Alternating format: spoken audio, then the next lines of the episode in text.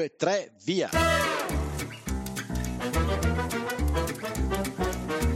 Benvenuti all'Italiano Vero, il podcast che ti insegna a parlare come un vero italiano. In studio Massimo, detto Cubo, da Bergamo, Paolo da Milano. E con noi in studio sempre ospiti mai visti e che non vedrete mai. Ma come che non vedremo mai? Eh, Paolo, è un podcast. Ah già! Nino, non aver paura di sbagliare un calcio di rigore. Non è mica da questi particolari che si giudica un giocatore. Un giocatore lo vedi dal coraggio, dall'altruismo e dalla fantasia. Ciao a tutti e benvenuti a un nuovo episodio dell'Italiano Vero. Ciao Luca, bentornato. Grazie Massimo, ciao, ciao a tutti dell'Italiano Vero. Ma che bella canzone, Massimo. Ti è piaciuta? Sì, sì. Tu li tiri calci di rigore, hai paura? Sì, io li tiro, ho paura, eh, spesso li sbaglio, ah. però poi mi ripresento sempre sul dischetto se serve. Ah, ok, quindi sei coraggioso. Trovo il coraggio, diciamo. E, e beh, bravo, eh, questo è importante, ma come vedi oggi parliamo di paura, no? Perché ho notato che c'è una certa paura nel parlare l'italiano ogni tanto, soprattutto magari i principianti, diciamo così, all'inizio oh, temono di parlare una lingua, una nuova lingua.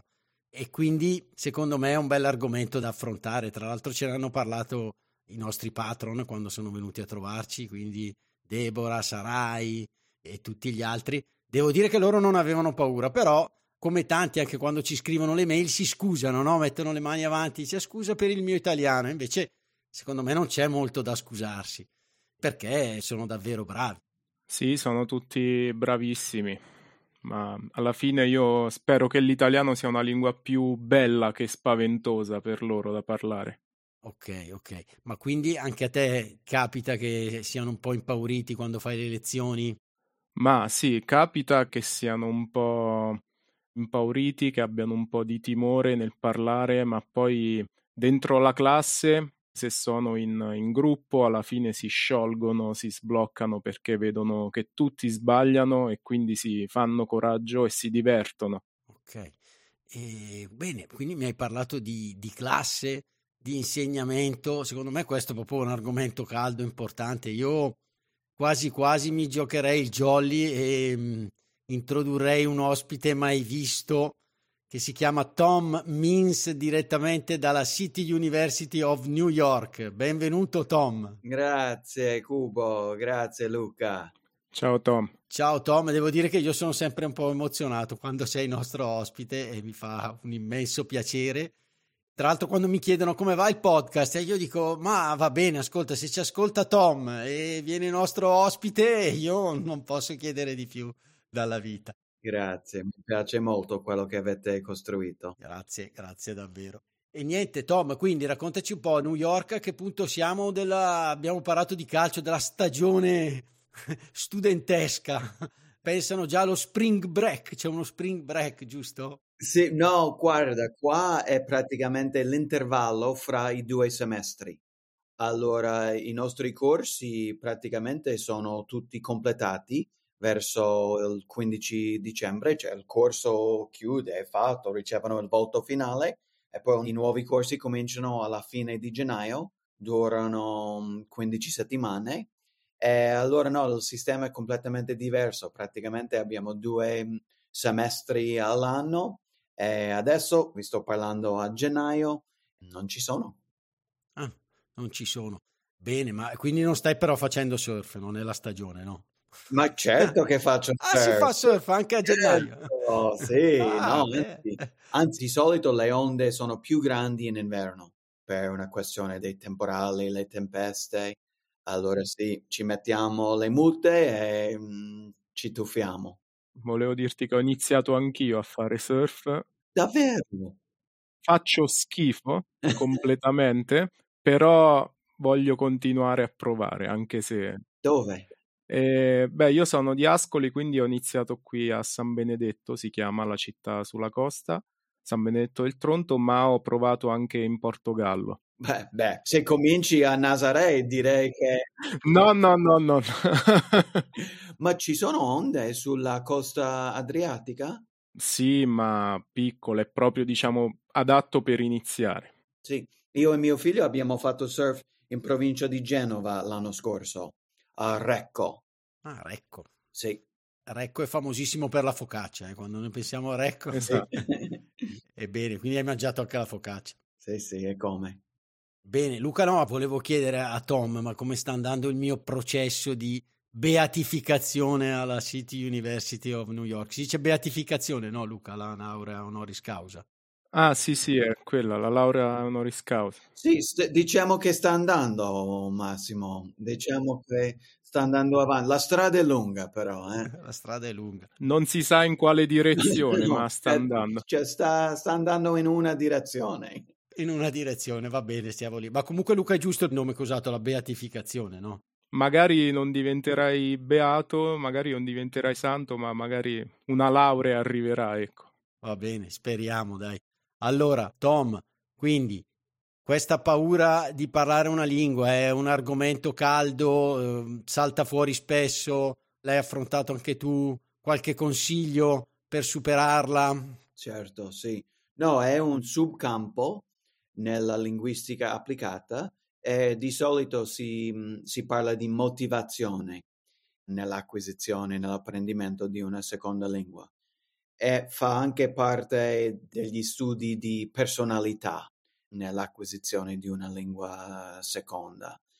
E mh, quando parliamo di personalità è interessante perché dicono che la personalità è relativamente fissa, che mh, tu sei nato, diciamo, estroverso, e Luca è nato un po' introverso e così.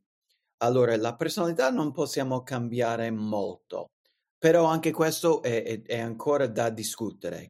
Non è considerato la, la ricerca più solida nel mio campo. Ma la questione della motivazione, certo, possiamo analizzarlo. Dipende se uno studente sta studiando italiano per motivi professionali, allora in quell'istante lo- la motivazione di solito è, è alta.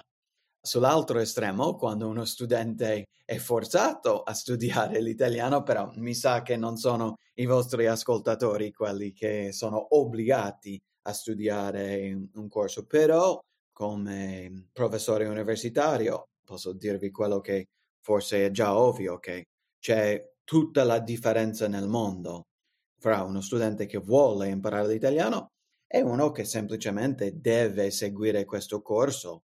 Più che altro i nostri studenti lo fanno proprio per il puro piacere di imparare una lingua e perché sono affezionati all'Italia, e appassionati di Italia e quindi vogliono anche conoscere la lingua. Dimmi tu qualche suggerimento per affrontare, per non scoraggiarsi. A me è capitato che, come posso dire, pensavo che la- il mio inglese non fosse sufficiente e avevo una percezione un po' sbagliata. Ecco, mi è capitato quando ero a Boston a studiare la lingua che avevo una coinquilina che mi evitava un po'. Io dico, "Guarda, lei mi evita perché io non so ancora esprimermi. E invece poi a un certo punto ci siamo parlati e lei mi ha detto: No, Massimo, io ti sto evitando perché mh, tu conosci due lingue, mentre io sono un po' imbarazzata perché ne conosco una sola. E quindi questo è quello che, che mi sento di dire io ai nostri ascoltatori, che spesso la nostra percezione di come sappiamo la lingua è sbagliata. Ci scusiamo sempre per quello che andremo a dire, ma non ce n'è bisogno. E poi confermami anche tu, Luca, noi quando ascoltiamo qualcuno notiamo le parole che sa, non, non notiamo, almeno io che non sono un professore, ma neanche voi credo, le parole che non conosce, no? Quindi mi stupisco di tutte le parole che sa, non di quelle che sbaglia. Eh, sempre, sono assolutamente d'accordo. Infatti, quando qualcuno non italiano e mi parla in italiano, io proprio neanche presto attenzione, ma proprio rimango automaticamente colpito da quello che dice, da quello che sa e non da quello che eventualmente sbaglia. Poi invece al contrario, quando io parlo, dentro la mia testa risento tutto quello che ho sbagliato, quindi noi non siamo buoni giudici di noi stessi, forse. Voi due avete usato la parola chiave, sbagliare, che per imparare, per migliorare, bisogna sbagliare e tanto. E allora gli studenti devono capire quello che anche noi dobbiamo rimparare molte volte, che impariamo sbagliando. E bisogna rompere il ghiaccio, allora anche qui torna la questione della personalità, perché chi non ha tanta paura di fare sbagli forse impara di più, perché cercando di dire qualcosa sapendo che forse non è, non è corretto, ma non gliene frega, dopo averlo fatto avrà sbagliato, però avrà imparato qualcosa nella sua interazione e in quel momento diventa un pochino più bravo, grazie al coraggio che ha avuto di dire qualcosa che non sapeva bene, che ha dovuto indovinare, che ha dovuto mettere insieme all'ultimo mm, secondo. Non avere la paura di sbagliare, non farsi scoraggiare, mi fa venire in mente un bel um, episodio che è successo a, alla nostra patron Deborah che ha registrato l'episodio, quello relativo al viaggio studio ad Ascoli da Luca. Scusate l'interruzione, ma cosa c'è Massimo? Vuoi raccontare già una barzelletta? Ma no, Paolo, sono serio stavolta. Volevo solo ricordare che è possibile approfondire l'episodio con le nostre trascrizioni avanzate, redatte da Luca dell'Accademia Italiana Scuola di Italiano per Stranieri di Ascoli Piceno, che contengono spunti, approfondimenti e un esercizio relativo all'episodio. Ah, ottimo! E dove li troviamo? Sono disponibili per tutti i nostri patron dal livello cappuccino in su sul sito www.patreon.com slash l'italiano vero podcast. Ma Max, ma come faccio a ricordarmi il link? Dai Paolo, o prendi appunti come fai di solito, oppure selezioni il link presente nell'anteprima dell'episodio visualizzabile su tutti i podcast player. Ah già, allora vado subito a cliccare. Bene, buone trascrizioni a tutti.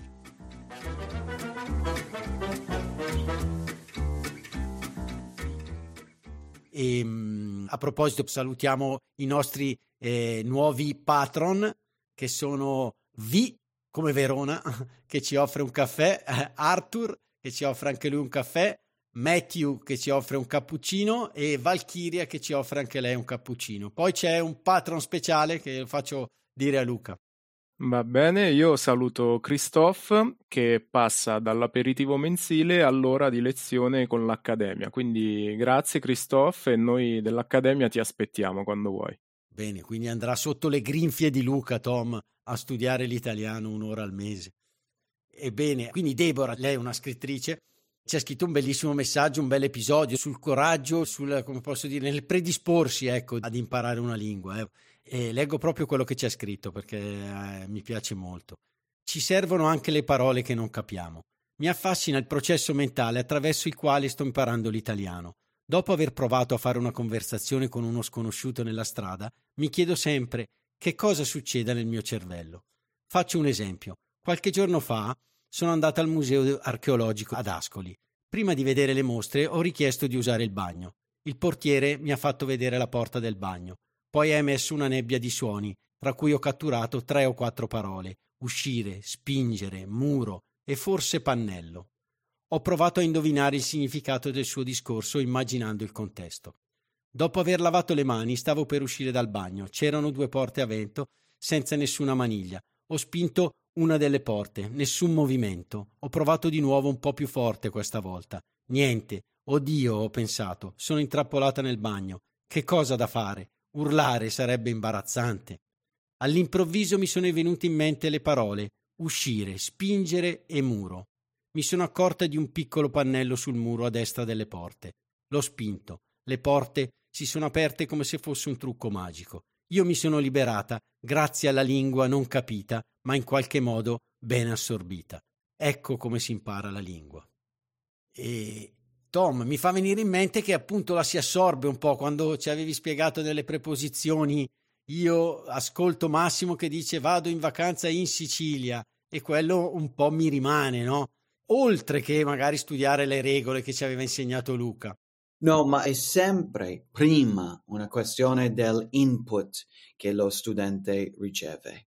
Se mettiamo Deborah, lei passa, non so quanto tempo passa in Italia, però durante la sua permanenza sente tutto questo, poi ha avuto quella interazione con il portiere, se ho capito bene.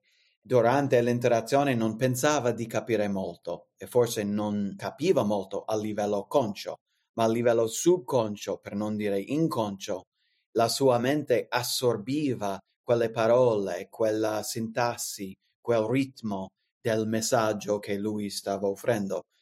Ovviamente il tema dell'episodio di oggi è la paura di parlare, però ripeto che se lo studente sente la lingua abbastanza, lo legge abbastanza, poi ci sarà una, una base, una, un serbatoio magari mezzo pieno di lessico, di vocabolario, di verbi da cui può trarre la sua uh, interazione.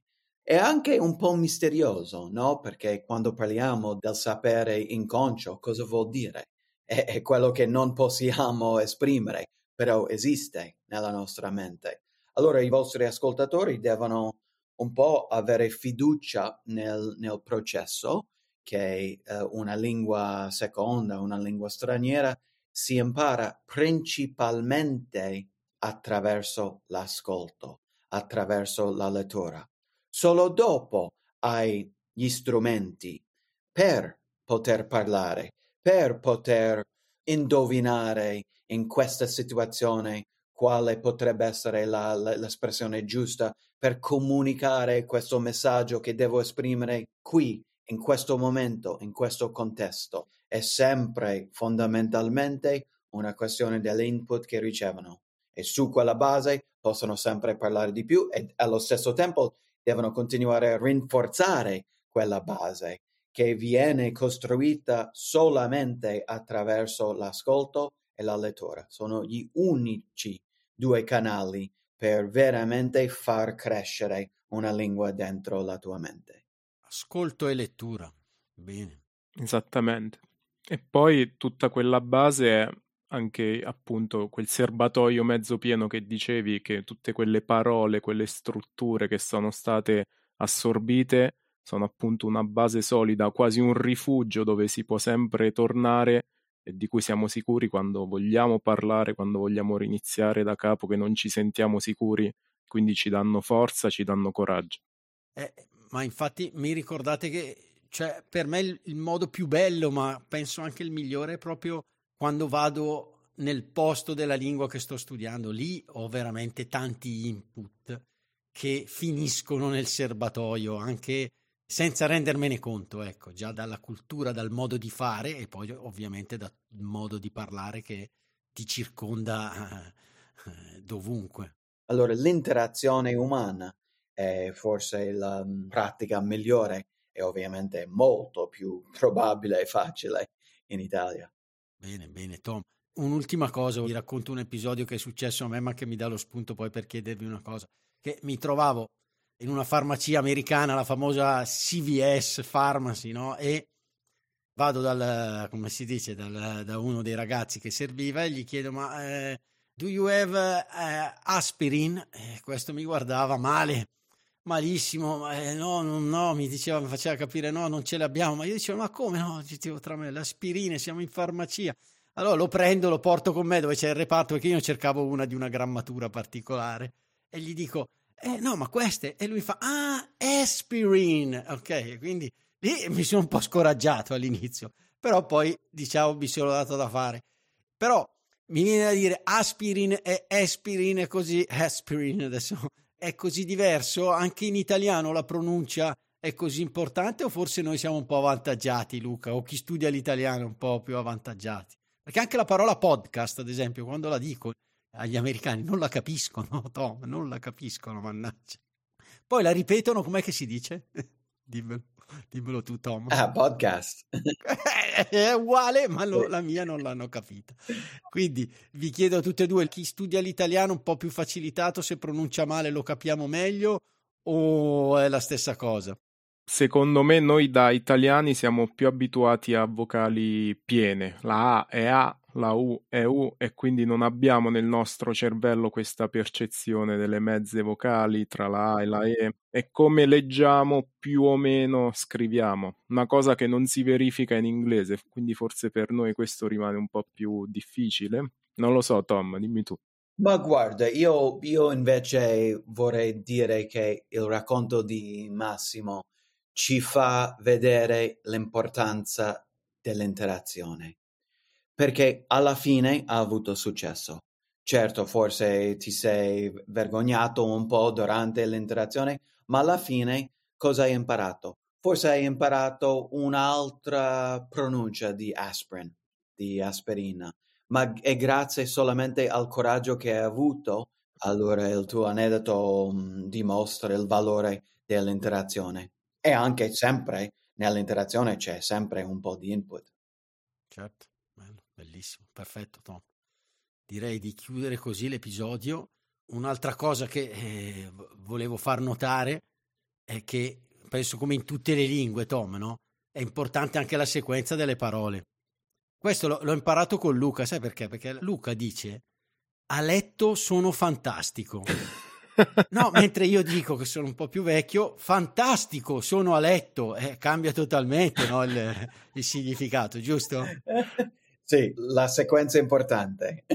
ah, la sequenza è importante. Bene, dai, allora vi saluto, vi ringrazio e chiedo a tutti i nostri ascoltatori di non andare via perché non vogliamo finire questo episodio con una barzelletta perché è una barzelletta, ecco, io dico fantastico, sono a letto, mi raccomando, ci tenevo a sottolinearlo e la barzelletta era anche che io fossi fantastico ah, a letto. Ok, sì, va bene, fantastici. E quindi Abbiamo una piccola sorpresa finale proprio per invogliarci a imparare una lingua nuova e all'italiano. Abbiamo Deborah che ci ha scritto eh, un bellissimo messaggio. L'abbiamo fatto leggere a un nostro amico caro che ha una voce bellissima. Quindi non andate via, ascoltate l'episodio fino alla fine. Ciao Tom, ciao Luca. Ciao ragazzi, grazie. Ciao Massimo, ciao Tom, ciao a tutti. Ciao italiani veri, sono Ivo e Massimo mi ha chiesto di leggere questa bellissima cosa, direi una dichiarazione d'amore scritta dalla nostra amica Deborah. Sono adulta, più che adulta. Secondo i numeri sono quasi vecchia. Anche se non mi sono mai fidata ai numeri, mi chiedo perché, proprio nel mezzo dell'autunno di nostra vita, ho deciso di imparare l'italiano non è stata appunto una decisione, piuttosto un desiderio, una voglia, una volontà. Forse era ed è ancora soprattutto una fantasia, l'antico sogno di diventare giovane.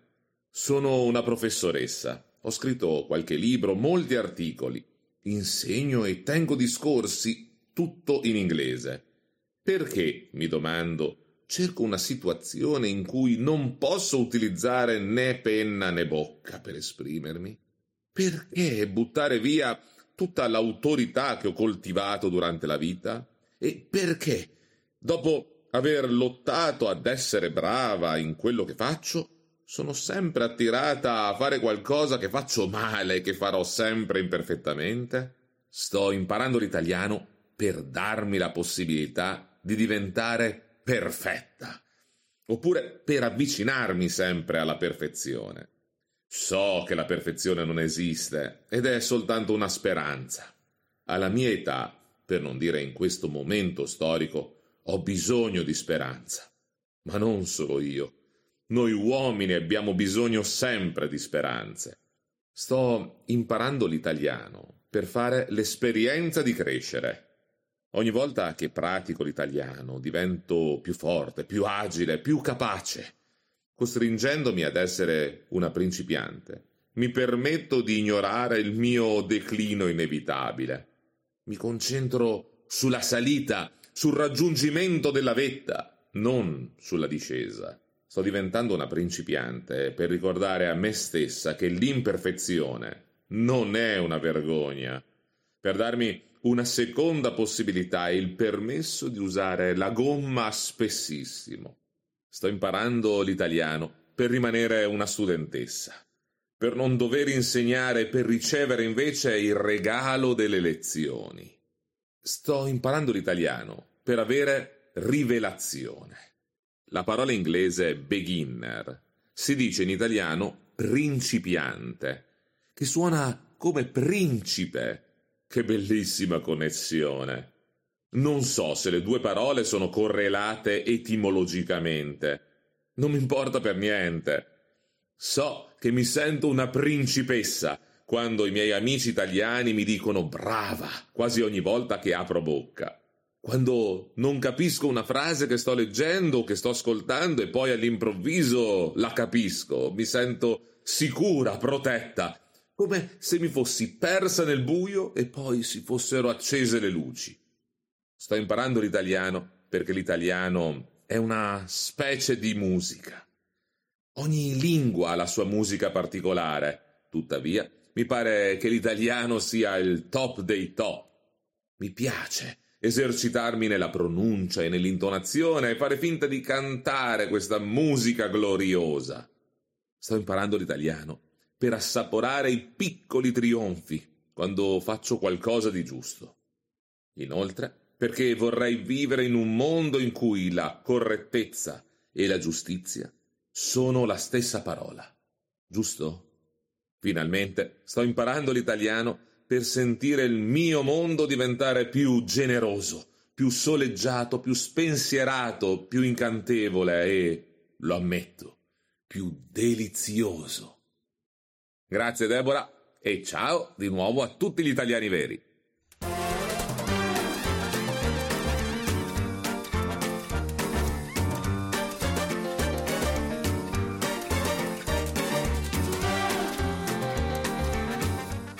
Ciao, sono Massimo. Vi ringrazio per essere arrivati alla fine di questo episodio.